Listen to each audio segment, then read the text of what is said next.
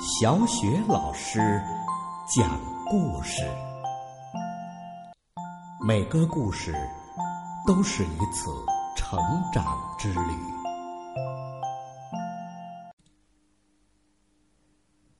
宝贝儿，今天小雪老师给你讲的故事是《乱挠痒痒的章鱼》。在深深的海洋里，在摇曳多姿的海草和五颜六色的珊瑚礁中间，住着一只喜欢乱挠痒痒的章鱼。章鱼有八只可以弯曲缠绕的触手，它喜欢用它们乱挠痒痒。章鱼去挠小鱼的时候，小鱼们跳上跳下，左摇右摆，扭来扭去，还咯咯咯的笑个不停。哎呀，好痒痒，好痒痒啊！他们觉得挠痒痒啊，好玩极了。可大多数的同伴觉得被人挠痒痒有点烦。章鱼去挠海星，海星扭动着身子，觉得很不舒服。住手！他大声的尖叫着。章鱼去挠咔嚓咔嚓捂着大钳子的螃蟹，螃蟹翻了个跟头，跌到沙子里。走开！他怒气冲冲地说。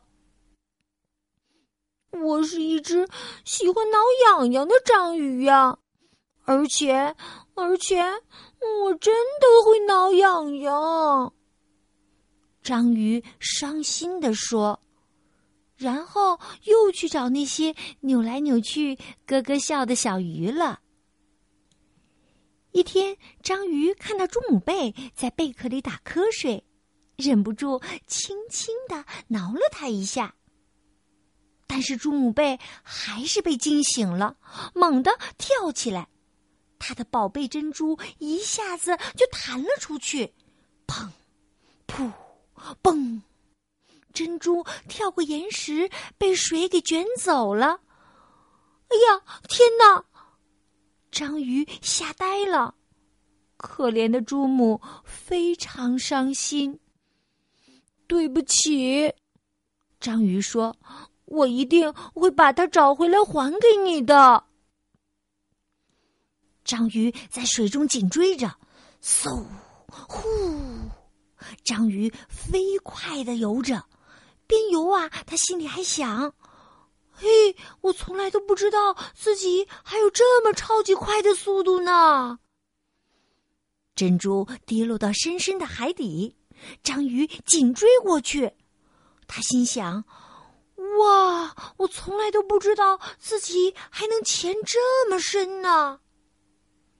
终于呀，章鱼就要抓住珍珠了，可是，叮当，啪嗒，扑通，猪母贝的宝贝珍珠又跳过岩石，掉进海底一个窄窄的石缝里。章鱼压呀，挤呀。终于把自己像橡皮一样软的身子塞进了石缝。哎呀，他心想：我从来都不知道自己的身体可以这么柔软呢。哎，在那儿，在黑暗里微微发光的，不就是光滑闪光的珍珠吗？但是珍珠后面有一条凶猛的大鳗鱼！啊！章鱼尖叫一声，快速的捡起珍珠，飞奔而去。把珍珠还给我！鳗鱼吼叫着。大鳗鱼游得飞快，章鱼被追得上气儿不接下气儿。章鱼已经游了很远了。它太累了，而大鳗鱼也离得越来越近，越来越近。吧唧，噗嗤，章鱼喷出了一大片浓浓的墨汁，大鳗鱼瞬间就什么也看不见了。哇塞！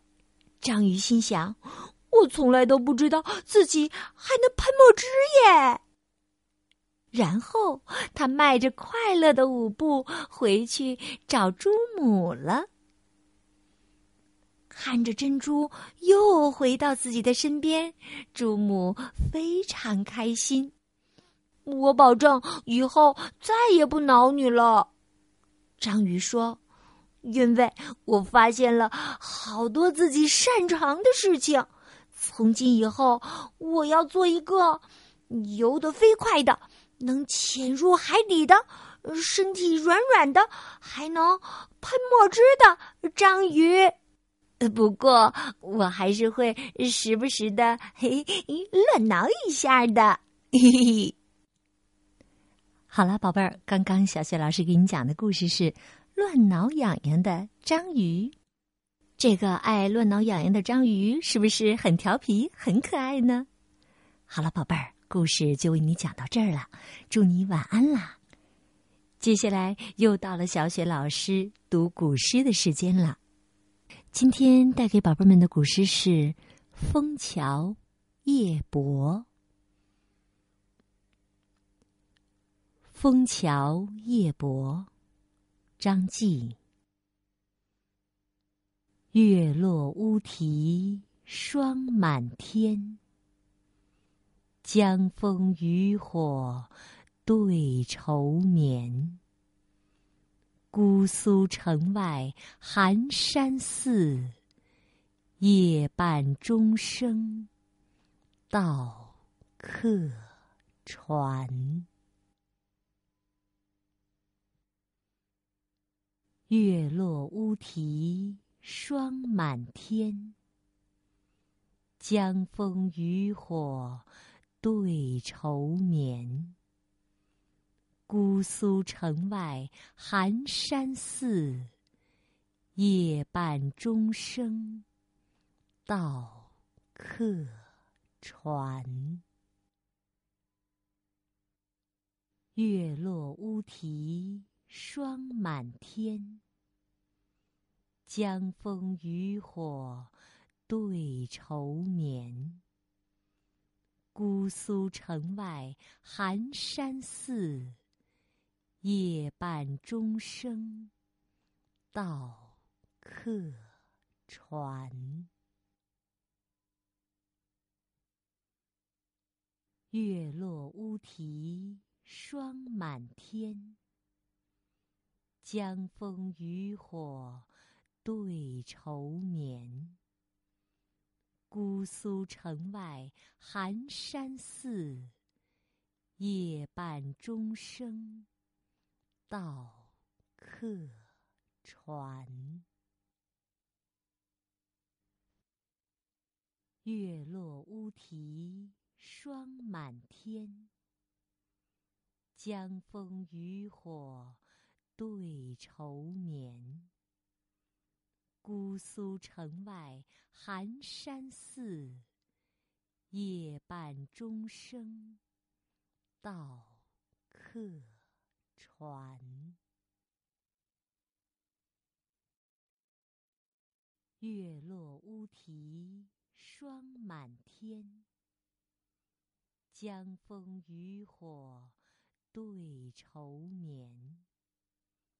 姑苏城外寒山寺，夜半钟声到客船。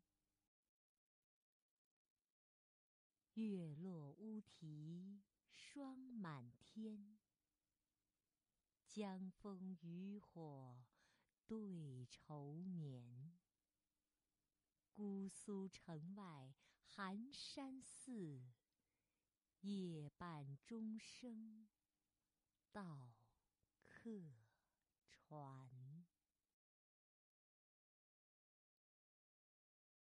月落乌啼霜满天，江枫渔火对愁眠。